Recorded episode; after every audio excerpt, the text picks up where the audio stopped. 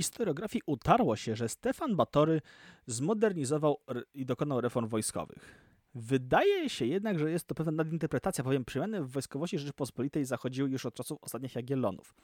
Batory zaimplementował pewne rozwiązania, które miały miejsce już od panowania Zygmunta Augusta. Witamy w kolejnym spotkaniu z historią. Poprzedni odcinek poruszyliśmy temat wojny z Gdańskiem oraz konkretnie przytoczyliśmy reformy właśnie Stefana Batorego.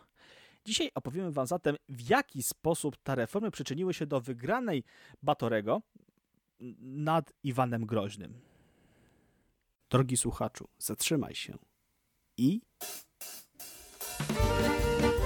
usłysz historię. Sezon trzeci. Podcast współtworzony z portalem historyką.pl. Poczet królów Polski oczami ich redaktorów. Prowadzi Bartłomiej Gawryszewski. Zapraszam. W tym czasie właśnie Iwan Groźny nie próżnował, znowu dając o sobie znać. W latach 1572-73 wojska moskiewskie weszły do zagarniętej przez Szwedów Estonii. Padła twierdza w Białym Kamieniu. Dwa lata później wojska Iwana, wspomagane przez osobę duńskiego księcia Magnusa, brata króla Danii, wtargnęły wreszcie do polskiej części Inflant. Administrator prowincji Jan Chodkiewicz dysponował zbyt małym wojskiem, aby skutecznie powstrzymać najazd Moskali. Należy uświadomić sobie, że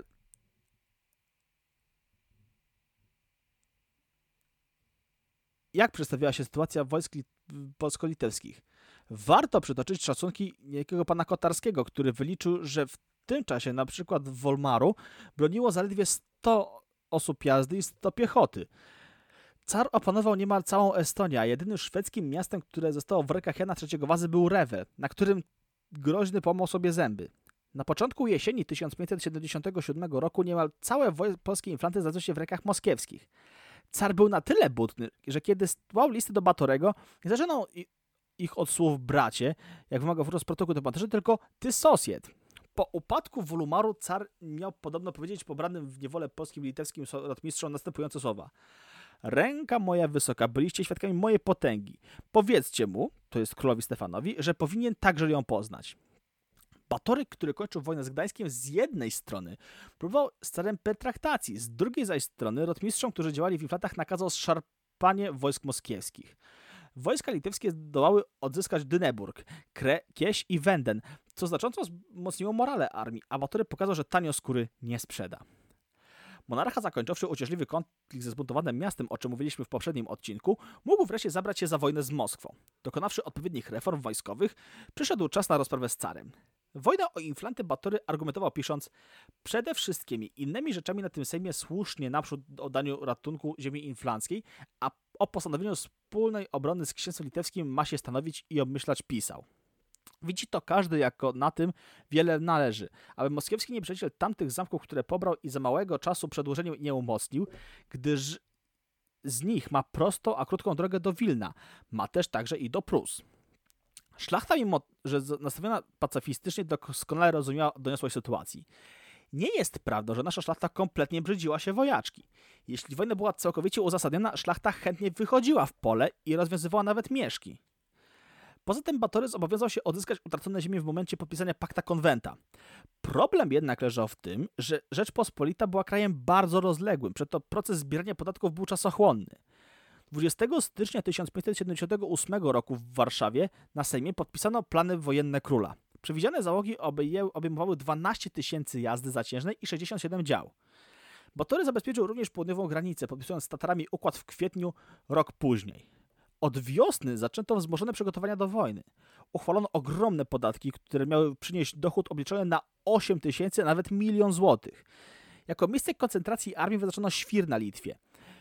W swoje zamiary Batory wtajemniczył niewiele, niewielkie grono osób. Hetmanem Wielkim Korodem wówczas mianował Mikołaja Mieleckiego, który mimo ciężkiego charakteru był człowiekiem biegłym w sztuce wojennej.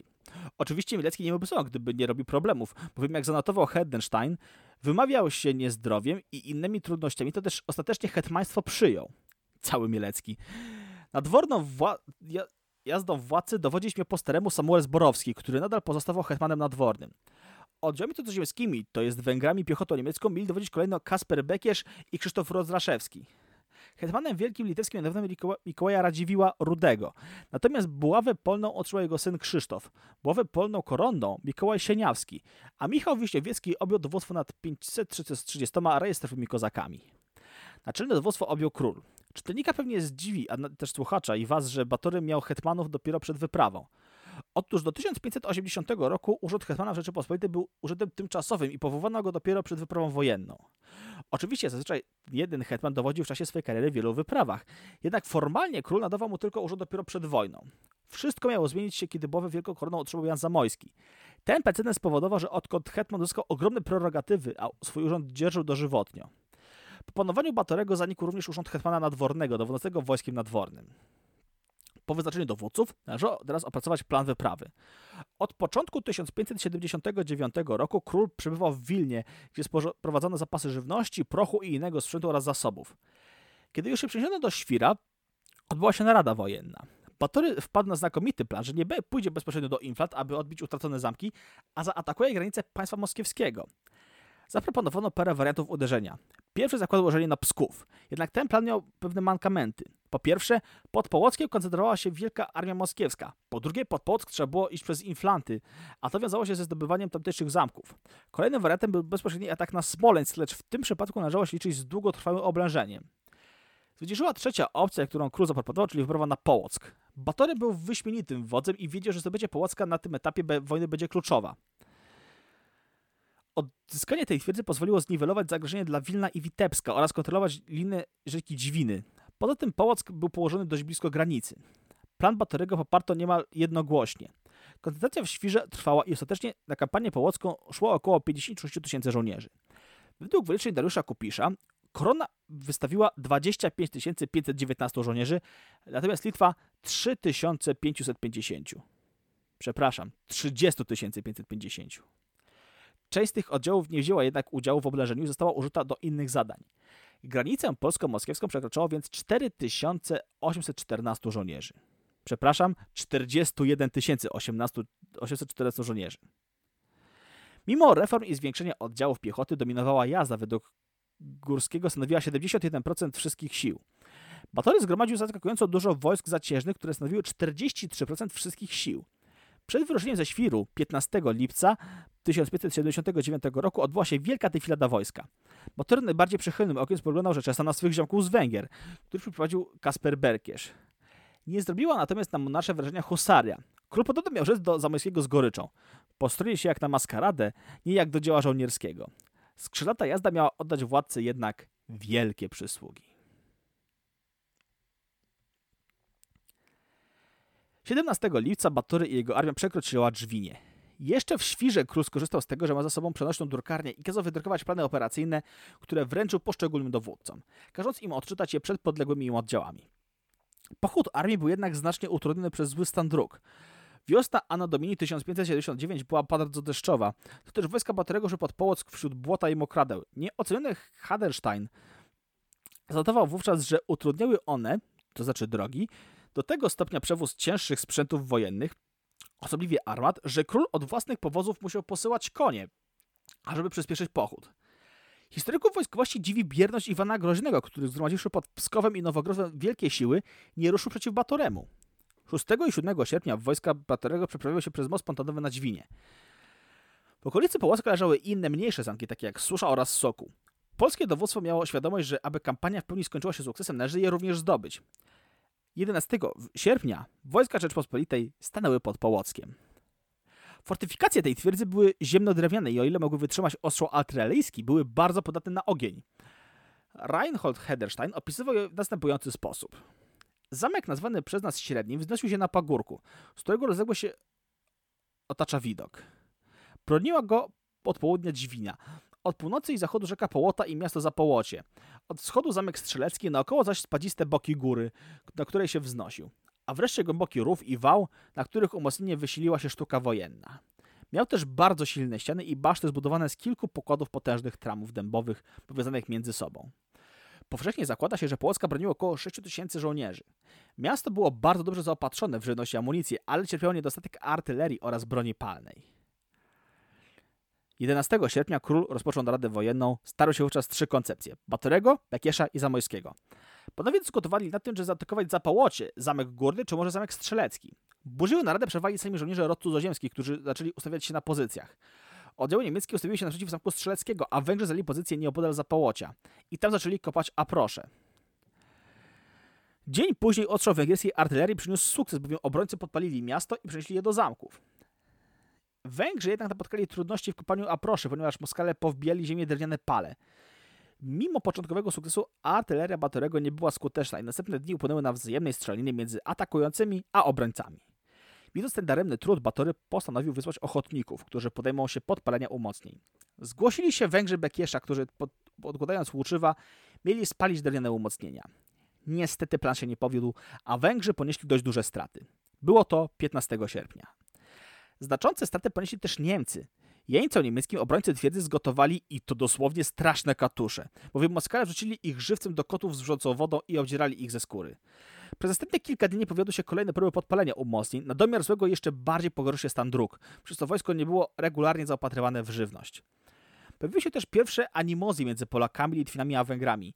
Bielecki zarzucał Batoremu, że faworyzuje Bekiesza i swoich ziomków. A na naradzie wojennej szturm podsunięto królowi pomysł szturmu generalnego, na który król nie przystał, obawiając się, że jeśli szturm się załamie, to wojsko wymusi na nim zwinięcie oblężenia. 29 sierpnia w serce atakujących wstąpił jednak promyk nadziei, bowiem udało się wreszcie podpalić ścianę Zamku Wysokiego. Dzień później nadszedł wreszcie odwlekany przez króla sztorm generalny. Około południa nastąpił zmasowany atak niemal z każdej strony. Widząc beznadzieję swojego położenia, dowódcy moskiewscy poprosili króla o rozejm. W niedzielę 30 sierpnia Połock oficjalnie skapitulował. W twierdzy znaleziono wielkie zapasy żywności i amunicji oraz bogatą bibliotekę. Niestety żołnierze byli zawiedzeni, ponieważ spodziewali się większych chłopów. Dzień później zaczęto gasić pożar podpalonych umocnień. W twierdzy było tak wiele składających się trupów, że nie odprawiono nawet uroczystej mszy świętej. Nie są znane straty Moskali, ale Kupisz uważa, że liczba 2000 ofiar po stronie moskiewskiej jest zawyżona. Jeśli chodzi o straty w Rzeczypospolitej, to w rotach polskich miało zginąć 602 ludzi, w niemieckich 860, a Węgrów mniej więcej tyle samo co Polaków. Batory powierzył komendę twierdzy Marcinowi Drochostajskiemu, zostawiając mu 900 żołnierzy i 19 puszkarzy. To jest artylerzystów. Należało teraz zdobyć zamki inne, nieopodal Połocka.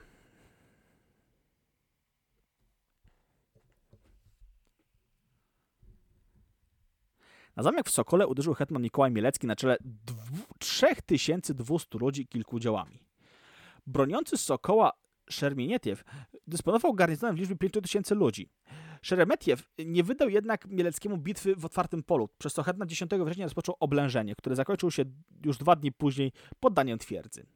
Oblężenie Sokoła zakończyło się rzezią, bowiem żołnierze z rot niemieckich wzięli odwet za załodze pomordowanych po Łocku rodaków.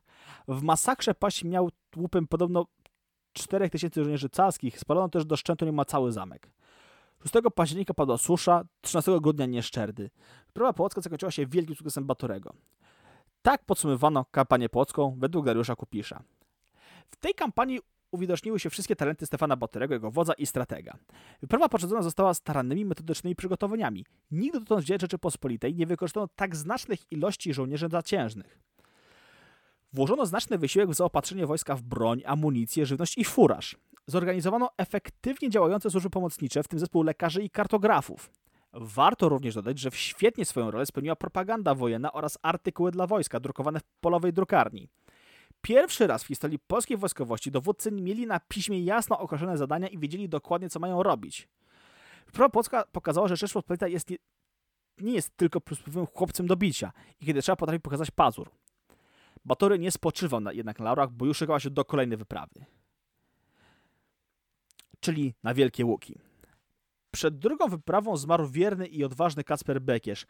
Dla króla była to bardzo smutna wiadomość, bowiem dawny wróg stał się jego pierwotnym wiernym przyjacielem i zdolnym dowódcą. Miejsce Kacpra miał zająć jego syn, Gabriel. Przygotowania do kolejnej wyprawy król rozpoczął podczas Sejmu obradującego w Warszawie od 23 listopada 1579 roku do 9 stycznia rok później. Wielkim admiratorem planów królewskich był Jan Zamojski, który wygłosił płomienną mowę popierającą ideę drugiej wyprawy przeciw carowi. Król i kanclerz osiągnęli wielki sukces, bowiem szlachta zgodziła się uchwalić takie same pobory jak rok temu. Ponadto dzierżawcy królewszczyzn postanowili wspomóc króla podwójną kwartą, natomiast duchowieństwo uchwaliło specjalne subsidium charitatum. Jak widać, pieniądze na wojnę się znalazły.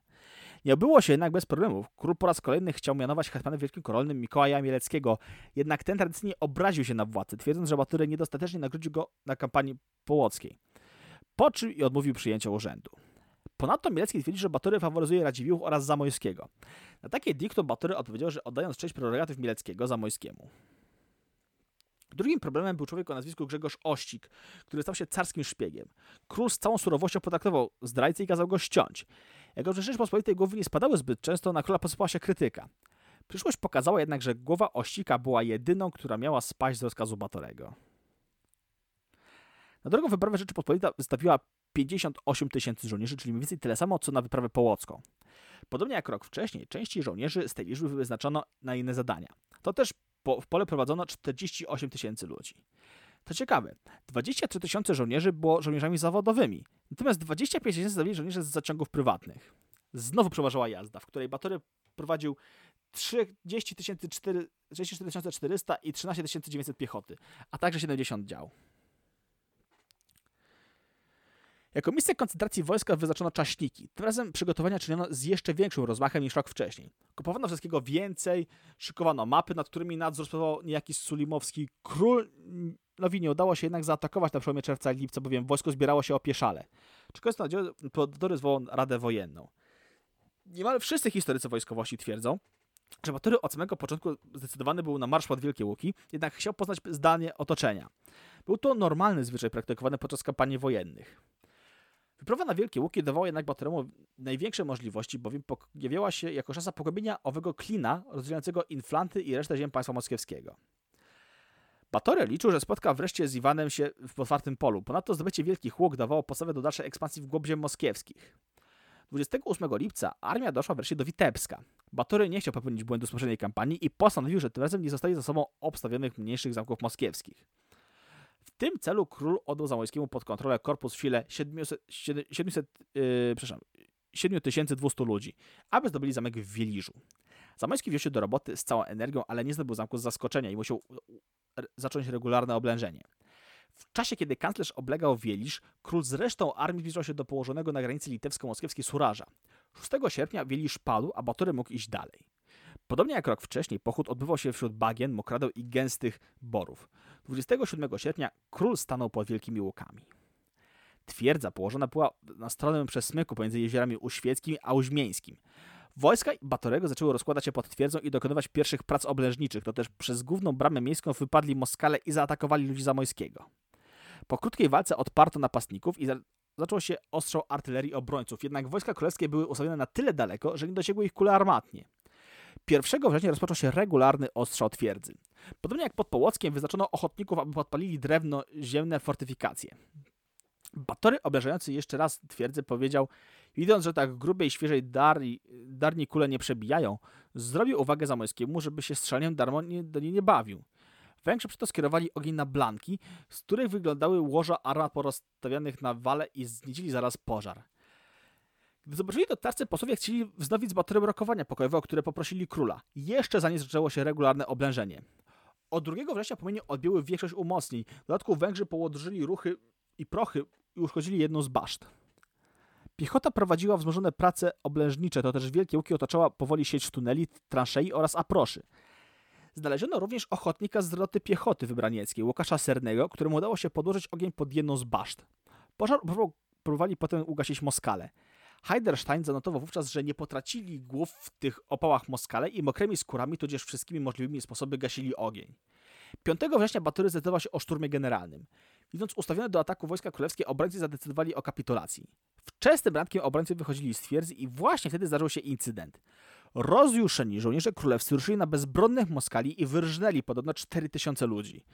W ferworze rzezi zapomniano w ogóle o gaszeniu przez obrażenia pożaru.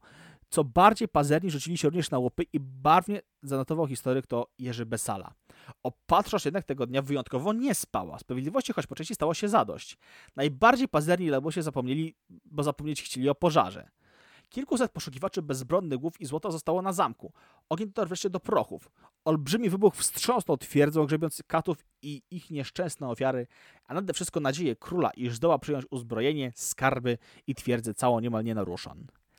Car zarzucał potem Batoremu w listach, że nie zdołał zapobiec masakrze. Królowi chyba też zrobiła się dość głupio, bowiem dzień później kazał wydrukować po polskiej łacinie edykt Stefana Batorego z dnia 6 września 1580 roku spod Wielkich Łuk do szlachty polskiej przesłany, gdzie dokładnie zrelacjonowano nowy sukces króla, ale słowem nie wspomniano o wydarzeniach z dnia poprzedniego, napisano tylko lakonicznie, że Zawek strawił pożar.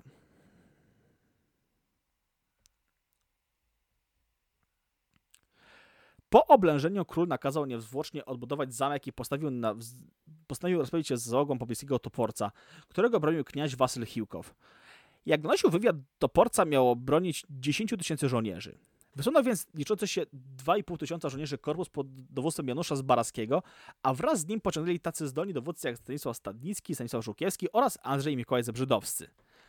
Wszyscy oni 25 lat później mieli znaleźć się po przeciwnej stronie barykady w trakcie rokoszu sandomierskiego. Prócz to porta zdobyto też zamek w Zawłoczu.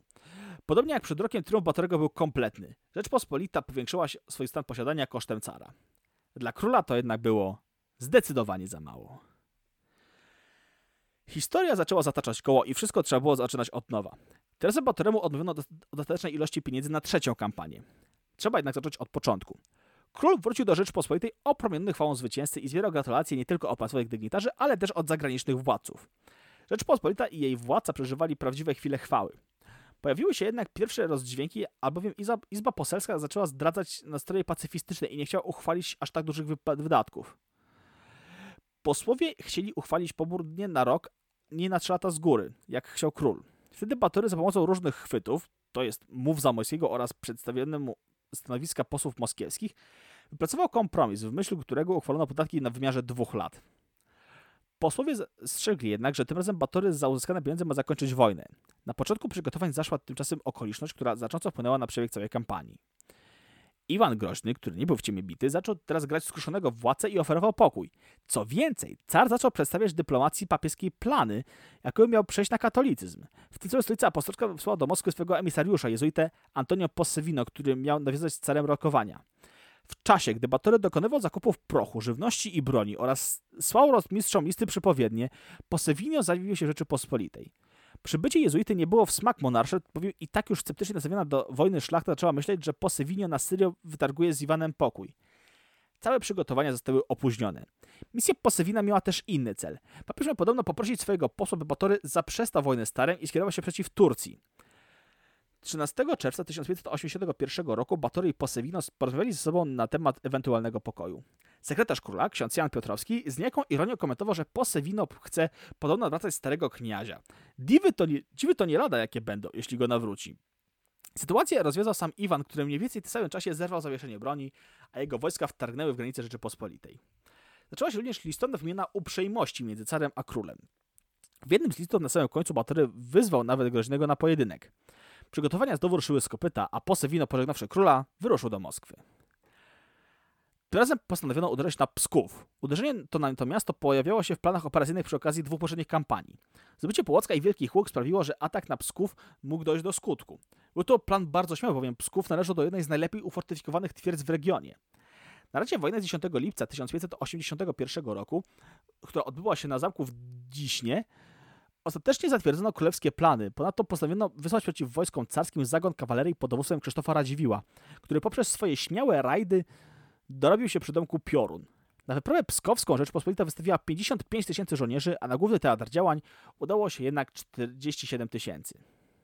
Urząd hetmana Wielkiego Koronnego powędrował już oficjalnie do Jana Zamojskiego, który w swych rękach dzierżył tym samym władzę niemal absolutą, będąc hetmanem wielkim i kanclerzem jednocześnie. Botory był strasznie zdenerwowany, ponieważ był już sierpień, a wojsko zbierało się bardzo opieszale. W końcu 13 sierpnia ruszono ze zdobytego uprzednio Worońca w kierunku Pskowa. Marsz pod to miasto tradycyjnie miał się odbywać wśród deszczu, lasów oraz mokradeł.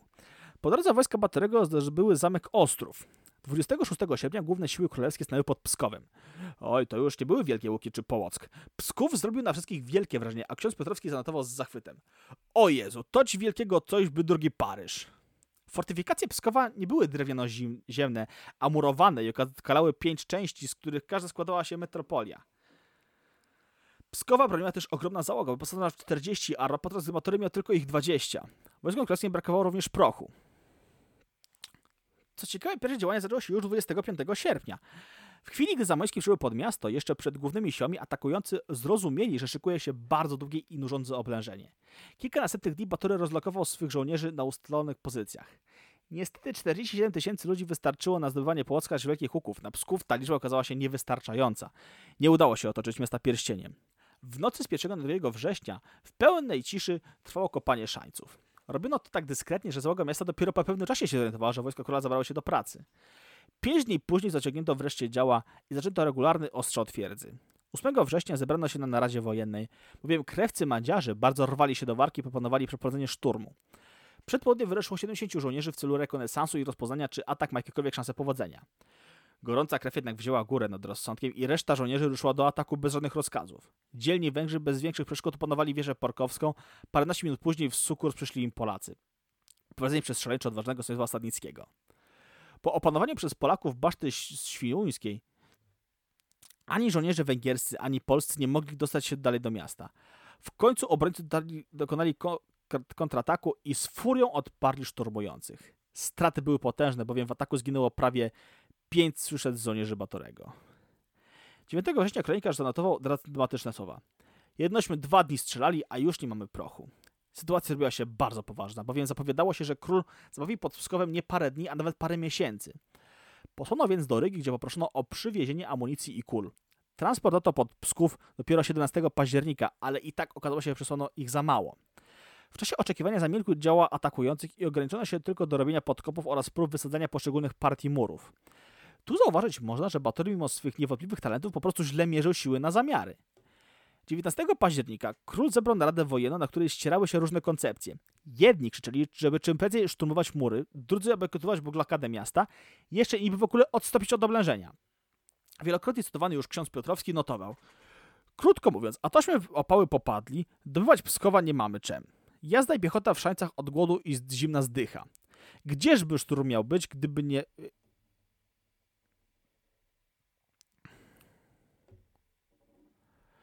Wielka klęska by była. Niestety po ulewnym lecie zima przeszła bardzo szybko i zaczęła oddawać się we znaki atakującym. Od 27 października zaczęto kanonadę na mury, która trwała parę dni. W czasie ostrzału pod mury przedostała się piechota, która próbowała wybijać wyłomy. Na mury Pskowa szturmowała też husaria, która zeskoczywszy z koni biegła z tarczą w jednej ręce, a szablami i koncerzami w drugiej. 3 listopada udało się rozwalić kawałek muru i zrobić wyłom, który, w który ryła piechota węgierska, jednak i ten atak odparto. 4 listopada zebrano się na Radę Zamojskiego. Buntowało się wojsko, które nie otrzymywało rządu. Tylko część rot niemieckich i węgierskich zostało opłaconych. Król postanowił postawić wszystko na jedną kartę i zdecydował się postawić pod Pskowem. I w czasie, gdy Batory się pod Pskowem wykrwawiał, a na inflanty ruszyli się Szwedzi, którzy zdobyli Narwę i wiele innych twierdz. Jeden z kronikarzy z przekońca zanotował, my gryziem łyszczyny, a Szwed jądra je. Wielkie trudności pod Pskowem skłoniły Batorego do rokowań. Sposób przyszedł królowi władający z Moskwy Posewino, który zobowiązał się pośredniczyć między carem a królem. Jezuita już od października przebywał w obozie królewskim. Pokój był jak najbardziej pożądany, bowiem pod murami Pskowa padło niemal 40% królewskiej armii. Ze strony Rzeczypospolitej od Jana Zapolskiego, gdzie miały odbyć się rozmowy pokojowe, wydali się książę Janusz Zbaraski, Albrecht Radziwiłł, Maciej Harabuda i Jan Zamojski. Za cenę oddania Wielkich Łuk, Newra i Worońca i innych nabytków poprzednich wypraw Rzeczypospolita odzyskiwała Połock, całe województwo połockie oraz Inflanty. Pokój zawarto na 10 lat, a zaprzysiężono go 15 stycznia 1582 roku. Batory, mimo niewątpliwego sukcesu, wypijał jednak czarę goryczy. Co prawda, odzyskano Połock, odzyskano Inflanty, ale na wojnie Iwana ze Stefanem ostatecznie lepiej weszli Szwedzi, którzy działali w myśli za tych, gdzie dwóch się bije, tam coś korzysta.